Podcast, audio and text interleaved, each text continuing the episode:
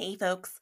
I have the weekly update with Desiree Tinoco, and we also have updates from the Irene Gakwa case. So be sure to stay tuned. I'm Renee Nelson, and this is Unsolved Wyoming.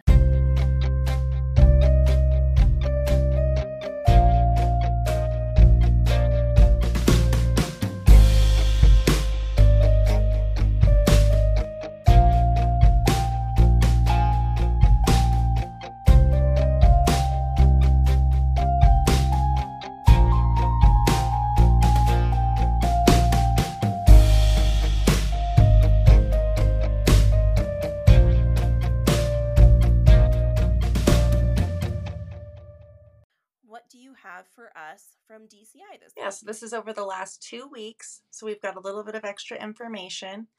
Uh, the Cheyenne Police Department asked for assistance in locating three separate juvenile runaways via Facebook.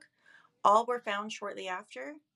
Two separate juvenile runaway cases from Casper uh, were both found shortly after. Those were both shared on the Missing People of Wyoming group. DCI has removed three cases from their database two from Natrona County and one from Laramie County. They've also added five new cases to the database. That's okay. Melissa Little Thunder, age 15, was last seen March 14th in Riverton. She's a Native American female, approximately 5'3, 150 pounds, with brown eyes and black hair. She was last seen wearing a long sleeve black shirt and black sweatpants. Anyone with information, please contact the Riverton Police Department at 307 856 4891. Keenan Martin, age 15, was last seen March 9th in Gillette. He's a white male, approximately 5'9, 169 pounds, with brown hair and blue eyes. He was last seen wearing blue jeans with holes, a gray ripped up Punisher sweatshirt, and red, white, and gray DC shoes. Anyone with information, please contact the Gillette Police Department at 307 686 5250. Sisters Liliana and Tamsin Walsh are believed to be with their mother, and their whereabouts are unknown. Liliana is 12 years old, female, approximately 5'2, 108 pounds, with blue eyes and blonde hair. Tamsin is an 8 year old female, approximately 4'2, 60 pounds, with blue eyes and blonde hair. They were last seen February 24th. Anyone with information, please contact the Lincoln County Sheriff's Office at 307 877 9056. Grace Lawrenson, age 21, was last seen February 14th in Cheyenne. She's approximately 5'5, 180 pounds, with hazel eyes and black hair. She is currently eight months pregnant.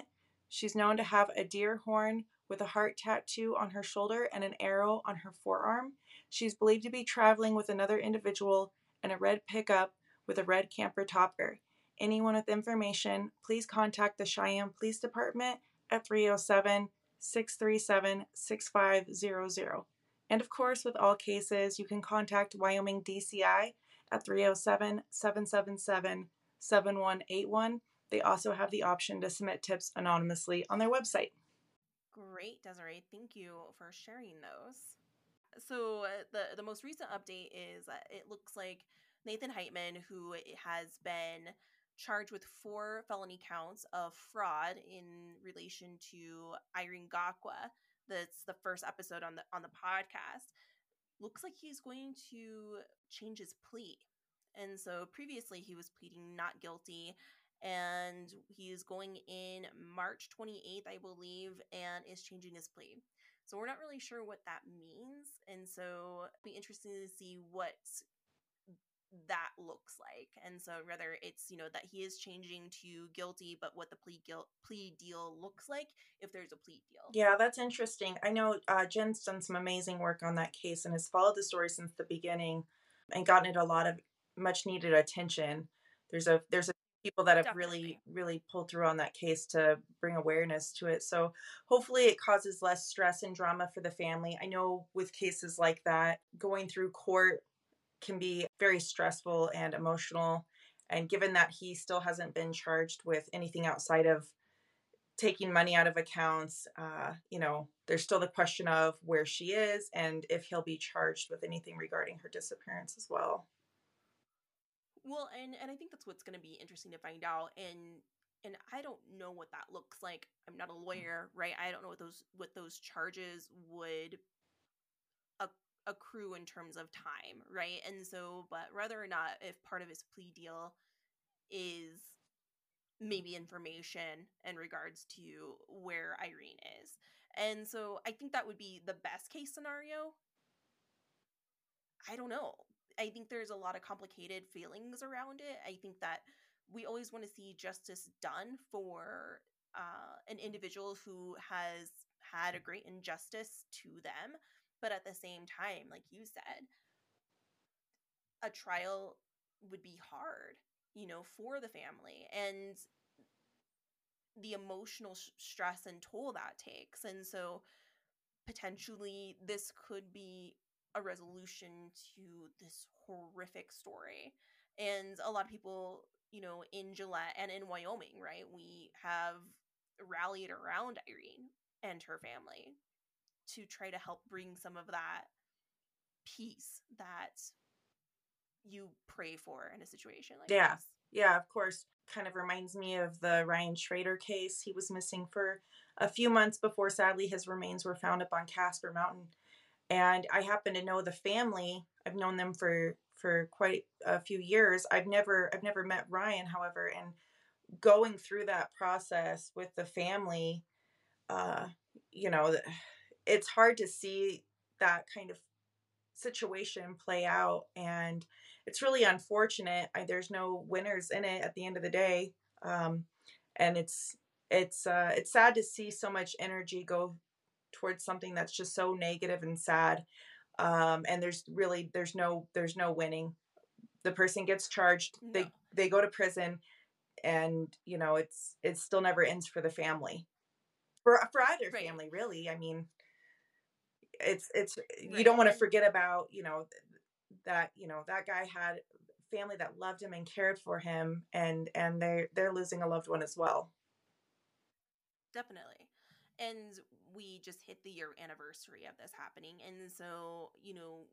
of when Irene was reported missing from her family or by her sure. family and and so I believe that was March 20th and so you know March 28th almost a year or over a year, just over a year from that anniversary, I, I think there's a I think there is a little bit of hope, right, in that resolution.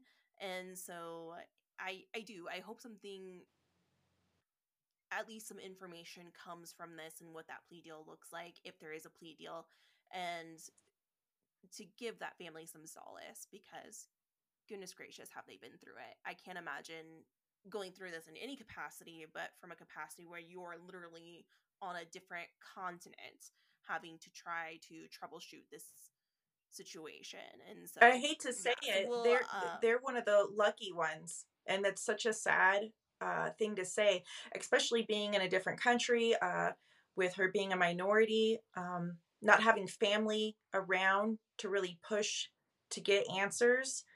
Uh, so that's um, it's nice to see members of the community step in and really uh, give a platform for that case. Unfortunately, there's a lot of cases where there are no leads and uh, families are left questioning everything. I hate to speculate. I always try not to speculate, but with this case, it's pretty clear what's going on, and just getting the actual proof to to finish it off all the way, you know, would would be nice, I guess, for the family. I hate to say that, but you know, it's it's about all they can hope for at this point, which is such a sad thing to say. Right, a resolution of some mm-hmm. sort. I I totally agree because as we've talked about and and as the podcast, you know, I mean, I think you know, Renee Jurgen has been missing for 18 years, going on 19 this year. And so that's a long time for a family to not know what happened to their loved one. And there's cases that are older than that in this state.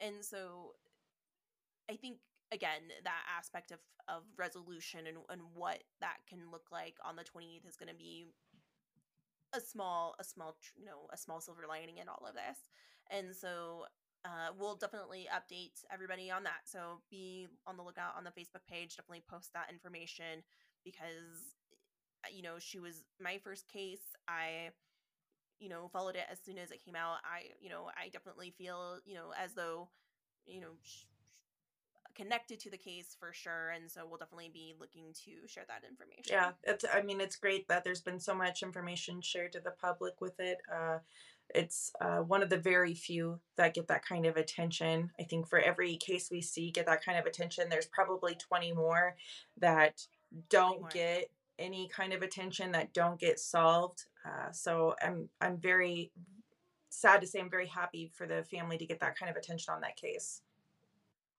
Absolutely. Well, and that's why we do the work that we do. Folks, I just want to end on saying that I really do hope that the plea deal that Nathan is potentially getting on March 28th has something to do with information about Irene's whereabouts. If it is not that, then we really have let Irene down and her family down. And there's a lot of people who have put a lot of love, effort, blood, sweat, and tears into looking for Irene. And the crazy thing is, is I have talked to these women. I have talked to these women, and I know they're not going to stop, regardless of what that plea deal is on on the 28th. They're going to keep looking for Irene. And so I guess we'll just have to wait and see.